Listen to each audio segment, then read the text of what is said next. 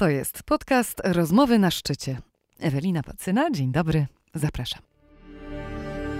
Kieruj się prosto na szczyt z magazynem Na szczycie. Walerian Romanowski dzisiaj z nami, dzień dobry. Witam wszystkich. Pogromca zimna, tak o tobie mówią, a ty mówisz zwykły człowiek, który robi niezwykłe rzeczy. Chociaż śledząc Twoje osiągnięcia, można pomyśleć, że jest wręcz przeciwnie. Skąd w Tobie ta potrzeba przekraczania własnych granic? Może zacząłbym od tego momentu, jak już miałam 25 lat i zdobyłem pierwszy raz medal na Mistrzostwach Polski w kolarstwie i wtedy stwierdzono, że jestem już stary na zawodowe kolarstwo, że to już w tym wieku nie ma możliwości uprawiania dyscypliny w sposób zawodowy. To mnie jakoś zaskoczyło, dlatego zmieniłam dyscyplinę. Zacząłem trenować ultramaratony e, w kolarstwie, gdzie wiek jest raczej zaletą, a nie wadą. Po pobiciu kilka rekordów Guinnessa w kolarstwie mm, zobaczyłem, że ten potencjał organizmu naprawdę jest duży, że dużym ograniczeniem nawet jest nie nasze ciało, a bardziej umysł. Mm, tak na początku myślałem, że będę rywalizować z zimnym, a później się okazało, że z zimnym się nie da rywalizować, a trzeba współpracować i już od e, kilku lat jestem przy zimnie, eksperymentuję z zimnym, poznajemy się nawzajem i czym bardziej się znamy, to widzę, tym większe hmm, projekty mogę realizować. I właśnie jestem też przy tych projektach zimowych. A dlaczego to zimno stało się Twoją fascynacją i czego Ciebie nauczyło zimno? Myślę dlatego, że obcowanie zimnym nie jest takie proste. Trzeba go poznać. Jak jesteśmy na wyprawach, na przykład w Jakucji, na Syberii, i nieraz nam mówią, że my pokonaliśmy Syberię i mrozy syberyjskie, okazuje się, że to nie jest tak. My tam jedziemy tylko po to, żeby się nie dać pokonać. To jest taka różnica. Dlatego to jest trudny rywal, jeżeli odbierzemy to jako rywala i rywal, który nie wybacza. On jest srogi i dlatego jak popełnimy błąd, to on od razu to wykorzysta. I dlatego to jest takie hmm, fascynujące, trudne, ale widzę, że organizm jest w stanie jakby sprostać tym wyzwaniom. I umysł, jeżeli jest właściwie przygotowany.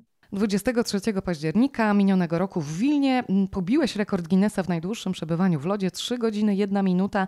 Pobiłeś rekord słynnego Wima Hofa. O czym się wtedy myśli, siedząc w tym lodzie? Jak jesteśmy w takim środowisku trudnym, środowisko, które nasze ciało i umysł odbiera jako zagrożenie, bo tak odbiera nasz umysł i ciało zimno, w tym środowisku, będąc w lodzie, trzeba było znaleźć komfort, aby przekonać swój umysł, że mam nad tym wszystkim kontrolę, że nic mi nie grozi, znam wszelkie zagrożenia, to wtedy umysł się uspokaja i jest pewna równowaga między możliwościami ciała mm, a umysłem. Umysł już nie przeszkadza, bo najczęściej jest tak, że umysł chroniąc nas przesadnie przesadnie, tak samo jak można powiedzieć, jak rodzic, który chroni przesadnie swoje dziecko, dąży do tego, aby, aby nas wyrzucić z tego środowiska niekorzystnego, czy jesteśmy w lodzie, czy w lodowatej wodzie, czy po prostu w zimnym powietrzu. Dlatego trzeba zachować tą równowagę. A jak trenuje się umysł do takiego wyzwania, jakie za tobą? Ja podchodzę do umysłu tak w sposób, można powiedzieć, naukowy, bo też jestem naukowcem. E, mm, prosto trzeba umysł przekonać do tego, że w tym środowisku, gdzie jestem, nie ma zagrożenia. I dlatego trzeba rozłożyć wszelkie czynniki, które mogą być zagrożeniem, na takie czynniki pierwsze, mm, dokładnie poznać, co nam grozi, mm, na podstawie tego wiedzieć, jak reaguje nasz organizm, że te reakcje są poprawne. Zaczynamy to wszystko rozumieć. I pewne reakcje organizmu dla nas są znane i nie jest odbierane przez nas umysł jako zagrożenie. Dlatego są pewne treningi, które wykonywałem e, przed rekordem na Litwie. Wiadomo, to przebywania w lodzie, mm, morsowanie też takie dynamiczne, mm, a przede wszystkim to jest ciągle zaskakiwanie swego umysłu, żeby on się nie przyzwyczajał do pewnych jakby czynności, treningów, no bo wtedy on zaczyna odpuszczać. Dlatego takie zaskakiwanie ciągłe powoduje, że ten umysł ciągle musi dążyć do tego, mm, aby sobie radzić w nowych sytuacjach. Właśnie stwarzanie tych nowych sytuacji powoduje, że on jest taki bardziej mm, sprawny na, na wszelkie potencjalne zagrożenia. Tak, ale statystyki są nieubłagane. Zimno wiąże się z prawie dwudziestokrotnie wyższą liczbą zgonów niż upały. Chociaż ty jesteś dowodem na to, że człowiek jest w stanie przetrwać w warunkach, które obiektywnie zagrażają życiu. Z jaką najniższą temperaturą obcowałeś? Dwa lata temu mm, chciałem sprawdzić, w jakich temperaturach skrajnych człowiek jest w stanie przeżyć, wyżyć. I sobie narzuciłam temperatur, różnicę temperatur 240 stopni. To był projekt dobowy, zresztą na moim kanale jest relacja, film dokumentalny z tego projektu. Wystartowałam na rowerze w temperaturze minus 170 stopni w komorze kryogenicznej, wiadomo, że na rowerze stacjonarnym i co godzinę temperatura była obniżana o 10 stopni, aby skończyć w tych temperaturach dodatnich plus 75 stopni. Więc to były najniższe temperatury, w których się znajdowałem i obcowałem z taką temperaturą. Zresztą przetestowałem też jedzenie produktów spożywczych o tej samej temperaturze. Więc woda miała minus 150, to znaczy lód, a ma znaczenie, jaką temperaturę ma lód, czy ma minus 150, czy minus 5, więc się spożywa całkiem inaczej, tak samo i jedzenie. Mm, więc mi się wydaje, że to była mm, taka pewna droga i trening, jak już wracamy znowu do umysłu, to jest trudny trening, projekt, który hartuje. Pracuje z Tobą sztab naukowców, ratowników zafascynowanych możliwościami i ludzkiego organizmu, i psychiki. Prowadziliście badania w Laponii, gdzie spędziłeś 50 dni żyjąc na mrozie. Co Ciebie samego zaskoczyło w trakcie tego eksperymentu? To był najdłuższy mój projekt. To był projekt badawczo-naukowy mm, na e, rzekach Jonas Joki. Zrealizowałem badanie na Akademii Wychowania Fizycznego w Krakowie. Przed wyprawą dokładnie przeanalizowałem składowe krwi i nie tylko, przynajmniej 60 różnych e, wskazań. I po projekcie dokonałem ponownych badań na uczelni i przeanalizowaliśmy, jakie zmiany zachodzą w ludzkim organizmie podczas takiego długiego przebywania w zimnie ponieważ ja nie miałem ani ciepłego jedzenia, nie korzystałem z ogniska, a na niższą temperaturę miałem minus 37 stopni. Wiadomo, że z każdego projektu powstają no, pewne wnioski. Wiadomo, na początku są założenia, są pewne tezy, czy to jest do zrobienia. Z Laponii mnie zaskoczyło to, że będąc w zimnie, i jak mamy ciemno, a w grudniu miałam tylko 3 godziny światła, przez cały czas miałam ciemno, jaki to jest negatywny wpływ na nasz umysł, jak ten umysł ciekawie się zachowuje w takich sytuacjach, ponieważ takie były założenia, aby codziennie morsować i codziennie wchodziłem do lodowatej wody. Widziałem, jak ten umysł się bronił przy takim dodatkowym, powiedzmy, dyskomfortem wejścia do lodowatej wody w sytuacji, kiedy umysł stwierdził, że to jest nierozsądne. Jestem w zimnie, nie mam ciepłego pomieszczenia, nie mam ogniska, morsuję, później muszę zostać na tym mrozie, spać w tych warunkach, jeść zamrożone jedzenie, więc on negował to, co ja robię ale przeprowadzałam pewne jakby dyskusje ze swoim umysłem, że nad wszystkim mam kontrolę i później widziałam, jaka była satysfakcja mego umysłu już po morsowaniu. Ja to tak tłumaczę, że mój umysł się cieszył, że przeżył, że nic mu się nie, nie wydarzyło. To też w pewnym sensie jest taki trening dla naszego umysłu i wtedy dzięki takim podejściem jesteśmy mocniejsi. No i z tego też wyciągnęliśmy pewne wnioski, jak obcowanie z lodowatą wodą wpływa na nasz stan psychiczny, nasz stan mentalny. I zresztą będąc w Laponii, jak mnie pytano, jakie największe widziałam zagrożenia, będąc w zimnie, czy to może dzikie zwierzęta, czy to zimno, czy samotność, to ja powiedziałam, że największym zagrożeniem, które widziałam, to ja sam dla siebie. To znaczy, jak mój umysł, a przede wszystkim podświadomość, zaczęłaby żyć własnym życiem i straciłbym nad tym kontrolę. Więc wiedziałam w tym największe zagrożenie.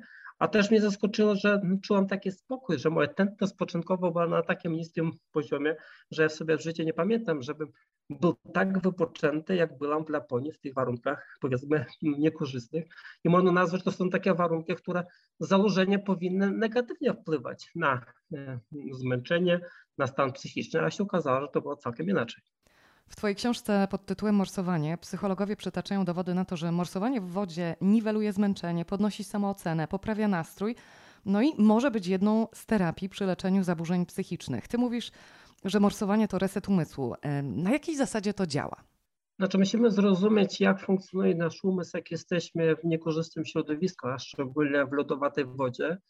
To trochę inaczej wygląda, niżeli jesteśmy w zimnym, mroźnym powietrzu, ponieważ woda w dużym stopniu szybciej wychladza, więc te reakcje są bardziej takie czytelne. Jak jesteśmy w takim środowisku, to nasz umysł odbiera, że jesteśmy w strefie zagrożenia nasz umysł myśli, że za chwilę zginiemy, ponieważ uważa, że wpadliśmy do lodowatej wody jak to było na przykład kilkaset albo tysięcy lat na z przodu kiedyś wpadał, no to było skazane przede wszystkim najczęściej na zamarznięcie i nasz umysł odbiera ten stan jako stan zagrożenia i dlatego on już nie skupi się na sprawach doczesnych, co będzie jutro, co będzie za miesiąc, bo tego jutra może nie być. I dlatego, będąc w lodowatej wodzie, jesteśmy tylko skupieni na tym momencie, w którym jesteśmy. I dlatego takie obcowanie, takie często obcowanie zimnym, powoduje, że mm, inaczej zaczynamy podchodzić do życia, e, ponieważ po wyjściu z lodowatej wody e, często odczuwamy taką radość, znaczy tak umysł nas się cieszy, bo on widzi, że wyszedł z tej sytuacji i z tego stanu zagrożenia i dlatego uważamy, że takie obcowanie zimnym z lodowatą wodą korzystnie wpływa na nasz stan psychiczny, na stanami depresyjnymi. Też zauważyłem taką zależność, że jak jesteśmy dłużej w lodowatej wodzie, bo nieraz mamy szkolenia, w których osoby naprawdę długo przebywają, od pół godziny, godzina, w lodowatej wodzie. Trzeba pamiętać, że rekord polski wynosi 3 godziny w lodowatej wodzie o temperaturze 2 stopnie, więc po takim długim przebywaniu w lodowatej wodzie i osoby po szkoleniach całkiem inaczej się zachowują e, ponieważ w swoich głowach stoczyli poważną walkę e, z trudnym rywalem i się nie poddali. Może nie wygrali, ale się nie poddali. Mm, to nie było krótkie przebywanie, a długie i później są takie osoby jak po resecie, zaresetowany mają umysł, później obserwujemy, że te osoby przez tydzień czasu chodzą uśmiechnięte, więc to życie zaczyna się zmieniać i to nas mhm. cieszy. Korzyści są bezdyskusyjne, ale są też zagrożenia i tu wiedza na przykład o hipotermii to jest myślę podstawa, bez której trudno mówić o odpowiedzialnym morsowaniu. Jak osoby morsują, zresztą jak osoby wchodzą w góry, to dobrze byłoby wiedzieć, jakie są zagrożenia, jakie są stopnie wychładzania organizmu, kiedy powstaje stan hipotermii, jakie są objawy i dlatego na szkolenia dokładnie pokazujemy, bierzemy przypadkową osobę, e, sali, która wchodzi do lodowatej wody i na podstawie zachowania, żeby w sposób wizualny określić, kiedy ten organizm się wychładza do takiego stopnia, jak temperatura się obniża poniżej 35 stopni, oceniamy po zachowaniu danej osoby, po reakcji, jak mówi, jak patrzy, jak wzrokiem szuka mm, drogi ucieczki, bo to wszystko widać. I najczęściej mm, te nasze stwierdzenia wizualne się pokrywają z tym, co pokazuje pomiar temperatury centralnej. Na podstawie oceny wizualnej dokładnie widzimy, że ta osoba już jest w tej temperaturze centralnej około 35 stopni i ona musi wyjść z wody. Z drugiej strony ludzie mm, przy takim długim morsowaniu dokładnie wiedzą, jak się czują, jak ten organizm się wychodzi, i są w stanie u siebie rozpoznać ten stan hipotermii. To jest jedno. Uważam, że to jest cenna umiejętność, bo y, mając taką umiejętność, możemy osoby, z którą towarzyszymy, na przykład, czy to wchodzimy w góry, czy jesteśmy na spacerze, może być to lato nawet, załamanie pogody, mm, zimny deszcz, możemy na szlaku spotkać osobę, która jest wychłodzona w stanie hipotermii. Jest istotne, żeby umieć rozpoznać ten stan, to jest pół sukcesu, a drugie pół sukcesu, żeby wiedzieć, w jaki sposób danej osobie należy pomóc, aby nie zaszkodzić. Bo najczęściej są te zachowania, które powodują, że ten stan obniżenie temperatury zaczyna potęgować jeszcze bardziej. Uważam, że ta wiedza z zakresu wychłodzenia i stanu hipotermii u jest niewystarczająca i dlatego to był jeden z powodów, że powstała książka. I nie chodzi tylko o morsowanie w lodowatej wodzie. Co roku słyszymy o śmiałkach, którzy w shortach wybrali się na śnieżkę, no i niestety potrzebowali pomocy ratowników. Ty sam zachęcasz do morsowania na sucho, a pytanie na jakich warunkach? Wiadomo, że zanim zaczniemy coś robić, musimy dokładnie przeanalizować, jakie są zagrożenia. Mm, jeżeli nie mamy doświadczenia, przeważnie nie mamy takiego doświadczenia, to zaczynamy obcować zimno z osobą, która ma już większe doświadczenie. Mm, też pokazujemy, jakie są metody przywracania temperatury po morsowaniu. O tym też się mało mówi, że jest szereg metod. Jedna z metod to jest wysiłek fizyczny. To jest bardzo skuteczna metoda. Z drugiej strony ta metoda może być zgubna, kiedy organizm jest nadmiernie wychłodzony. Mm, I wtedy stosujemy całkiem inną metodę, taką bardziej bezpieczną dla naszego organizmu, kiedy jesteśmy blisko stanu hipotermii. Najczęściej stosujemy wygrzewanie organizmu, zaczynając od klatki piersiowej i umieszczamy taką osobę w śpieworze. Widzimy szereg jest różnych metod.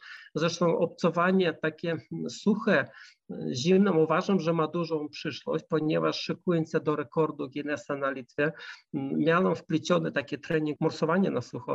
Co miesiąc wchodziłam na śnieżkę rozebrane. Zresztą ja na co dzień chodzę rozebrany, niezależnie od warunków atmosferycznych na zewnątrz, chodzę w podkoszulku. Zresztą w domu mam od 7 do 10 stopni, więc to też można uznać takie morsowanie na sucho. Ale też trzeba wiedzieć, że możemy przetrenować w, w każdej opcji, czy to na sucho morsując, czy będąc w lodowatej wodzie i wtedy te efekty będą już odwrotne. Zamiast podnosić sobie odporność, mm, zwiększać termoregulację, te wskazania będą się obniżyć. To może a propos e, hipotermii jeszcze. Powtarzasz, że w wodzie organizm wychładza się dużo szybciej. A jak to wygląda przy morsowaniu na sucho i co trzeba wiedzieć? Podczas morsowania na sucho te procesy są trochę inne mm, i ten wysiłek fizyczny powoduje, że ta krew na bieżąco się mieszcza w naszym organizmie i często robimy pomiary mm, temperatury centralnej, na przykład będąc na śnieżce, ten wynik zaskakuje, bo mamy nieraz wskazanie 34 albo 33 stopni i te osoby nawet nie czują, że są już w stanie hipotermii. Czyli wtedy trzeba wiedzieć, mm, co możemy zrobić podczas stanu hipotermii, będąc w lodowatej wodzie, to wtedy wysiłek nie jest wskazany a jak jesteśmy na śnieżce, to nawet takie szybkie zejście, nie do końca ubranym, przeważnie korzystnie wpłynie na nasz organizm, dlatego że już nie jesteśmy w stanie wymieszać tej krwi skończyn z tą krwią, która się znajduje w klatce piersiowej. Więc jak widzimy, to są podobne zagadnienia, ale są też inne sposoby przywracania temperatury. To, co może być zagrożeniem podczas morsowania na mokro, podczas morsowania na sucho może być w pewnym sensie zbawieniem. Kiedy Walerian Romanowski odpuszcza i czy w ogóle? Naszą taką dewizą w tych naszych projektach i w swoim zespole jest taka, aby nie szkodzić sobie. Mm, pomimo, że jechałam w temperaturze 170 stopni, to nie jest minutowa jazda, a godzinne, nie mam żadnych odmrożeń, nie mam żadnych ubytków na zdrowiu, na ciele. Nie wiem jak tam z psychiką, bo ona ciągle się zmienia, po każdym projekcie jest trochę inny, więc może jakiś tam uraz jest. Odpuszczamy wtedy, jak widzimy, że tracimy kontrolę na tym, co robimy. Ale nigdy takiej nie była sytuacja podczas realizowania jakiegoś rekordu, czy to Guinnessa, czy innych rekordów. Często to jest na treningu po prostu trzeba wiedzieć, kiedy się wycofać. Ja uważam, że to jest nie sztuką wejść na pewien szczyt, wrócić bez rąk i bez nóg z odmrożeniami, no bo to się nie kalkuluje według mego rozumowania, że nieraz warto odpuścić, przeanalizować, co poszło nie tak i dlaczego, zmienić swoje przygotowanie i wejść kolejny raz, kolejny albo kolejne razy. I, I, dlatego nieraz mówię, że tak zwane niepowodzenie cię może więcej wnieść, aniżeli zdobycie tego szczytu. Mhm, chociaż kiedy się ciebie słucha, to mm, trudno sobie wyobrazić e, szczyt twoich możliwości. No i dlatego może my się różnimy od spinaczy, którzy wchodzą na góry, no bo oni mają pewne szczyty o pewnych wysokościach. Jest najwyższy szczyt Everest i wyższych nie ma, a u nas jest inaczej. I dlatego przed rekordem Guinnessa na Litwie tak zastanawiałem się, czy jestem w stanie prze, przebyć w lodzie 2 godziny i 35 minut. Później się okazało, że byłem w tym lodzie 3 godziny, że to jest możliwe, że to nie jest limit mego ciała i mego umysłu. I, I, dopiero po wejściu na ten szczyt 3 godzin, ja widzę, że są inne szczyty, jeszcze wyższe. A gdybym nie zrobił mm, tego projektu, to nie wiedziałbym, że są takie możliwości, że są kolejne wyzwania do zrealizowania, że to ciało stać na dużo więcej, że ciało można przygotować jeszcze w inny sposób, bo są pewne też treningi przez nas opracowane, w jaki sposób najbardziej usprawnić swój organizm pod względem termoregulacji. I widzę, że ten trening może przebiegać całkiem inaczej już bardziej zaawansowane, że ta regeneracja termiczna też inaczej może wyglądać, która będzie bardziej efektywna i dzięki temu jestem w stanie spędzić nie 3 godziny, a więcej w lodzie i to robię wszystko w sposób bezpieczny. I to nas fascynuje. W Twojej książce wyczytałam, że w trakcie pracy z ludźmi najczęściej są takie przypadki, kiedy to potencjał fizyczny przewyższa znacznie potencjał umysłowy. Czy każdemu, kto próbuje, udaje się te proporcje zbilansować? Umysł naprawdę potrafi wiele. On jest w stanie zablokować nasze wejście, sparaliżować nas, spowodować, że zaczniemy się dusić w lodowatej wodzie. Umysł potrafi zasymulować pewną chorobę, żeby ta osoba nie przyszła na morsowanie. Może spowodować, że będziemy mieć gorączkę, ból gardła, no i to będzie mocny argument, żeby nas zniechęcić, jak widzimy, jakie są możliwości naszego umysłu. I dlatego organizujemy Mistrzostwa Polskie Morsowania, aby pokazać, jaki jest potencjał ludzkiego ciała wtedy, jak nam umysł nie przeszkadza. I pracujemy nad tym, bo trzeba zrozumieć, dlaczego nasz umysł reaguje tak, a nie inaczej. A on reaguje przeważnie dlatego, że się boi. Normalnie się boi i dlatego dąży do tego, żeby z tego środowiska uciec. Dlatego jak przekonamy, że nie ma w tym zagrożenia, mm, zaczniemy dokładnie rozumieć, co zachodzi w naszym organizmie i wtedy ten umysł zaczyna odpuszczać, to on się skupia wtedy na tym, aby nas już chronić w tym środowisku niekorzystnym nie na tym, aby nas zniechęcić albo wyrzucić z tego środowiska, a się skupi na tym, aby nas chronić. To jest jakby inny już stan naszego umysłu. Dlatego jak jestem w lodowatej wodzie, czy pobijam rekordy, ja nie, nie rywalizuję swoim umysłem, po prostu my współpracujemy. To tak jak, jak dobry kumpel, z którym dyskutujemy. Aha, on mówi, że no, sobie nie radzi, pomóż mi. Okej, okay, no to mu pomagam. Mhm. Powtarzasz, że każdy może więcej niż sobie wyobraża. No ale przecież nie chodzi też o ani rekordy Guinnessa, ani zdobycie Monteverestu. Chodzi o to, żeby po prostu próbować, prawda? Do wszystkiego trzeba dochodzić drobnymi kroczkami. I to nie jest tak, że moje przebywanie 3 godziny w lodzie jest trudniejsze, aniżeli wejście kogoś do lodowatej wody na 5 minut. Każdy ma swego tego Guinnessa, każdy ma swoje wyzwanie i nieraz widzę, jak te osoby muszą to wszystko przepracować w swojej głowie, aby wejść do lodowatej wody, albo na przykład skoczyć e, ze skały do lodowatej wody, bo nieraz takie skoki wykonujemy i widzimy, jaką toczą walkę. Jak później po zrealizowaniu tego zadania widzę w oczach łzy, że oni to zrobili i to dla nich może być naprawdę dużo to trudniejsze, aniżeli dla mnie pobicie rekordu Guinnessa. Dlatego każdy tą trudność odbiera na swój sposób. I taki mały krok do przodu pozwala, że ta osoba zaczyna iść w tym kierunku, w którym chce iść aby zdobyć swój szczyt i ten swój cel. Piękna i myślę inspirująca puenta. Walerian Romanowski był gościem podcastu Rozmowy na szczycie. Bardzo Ci dziękuję za spotkanie. Dziękuję, do zobaczenia. Kieruj się prosto na szczyt z magazynem na szczycie.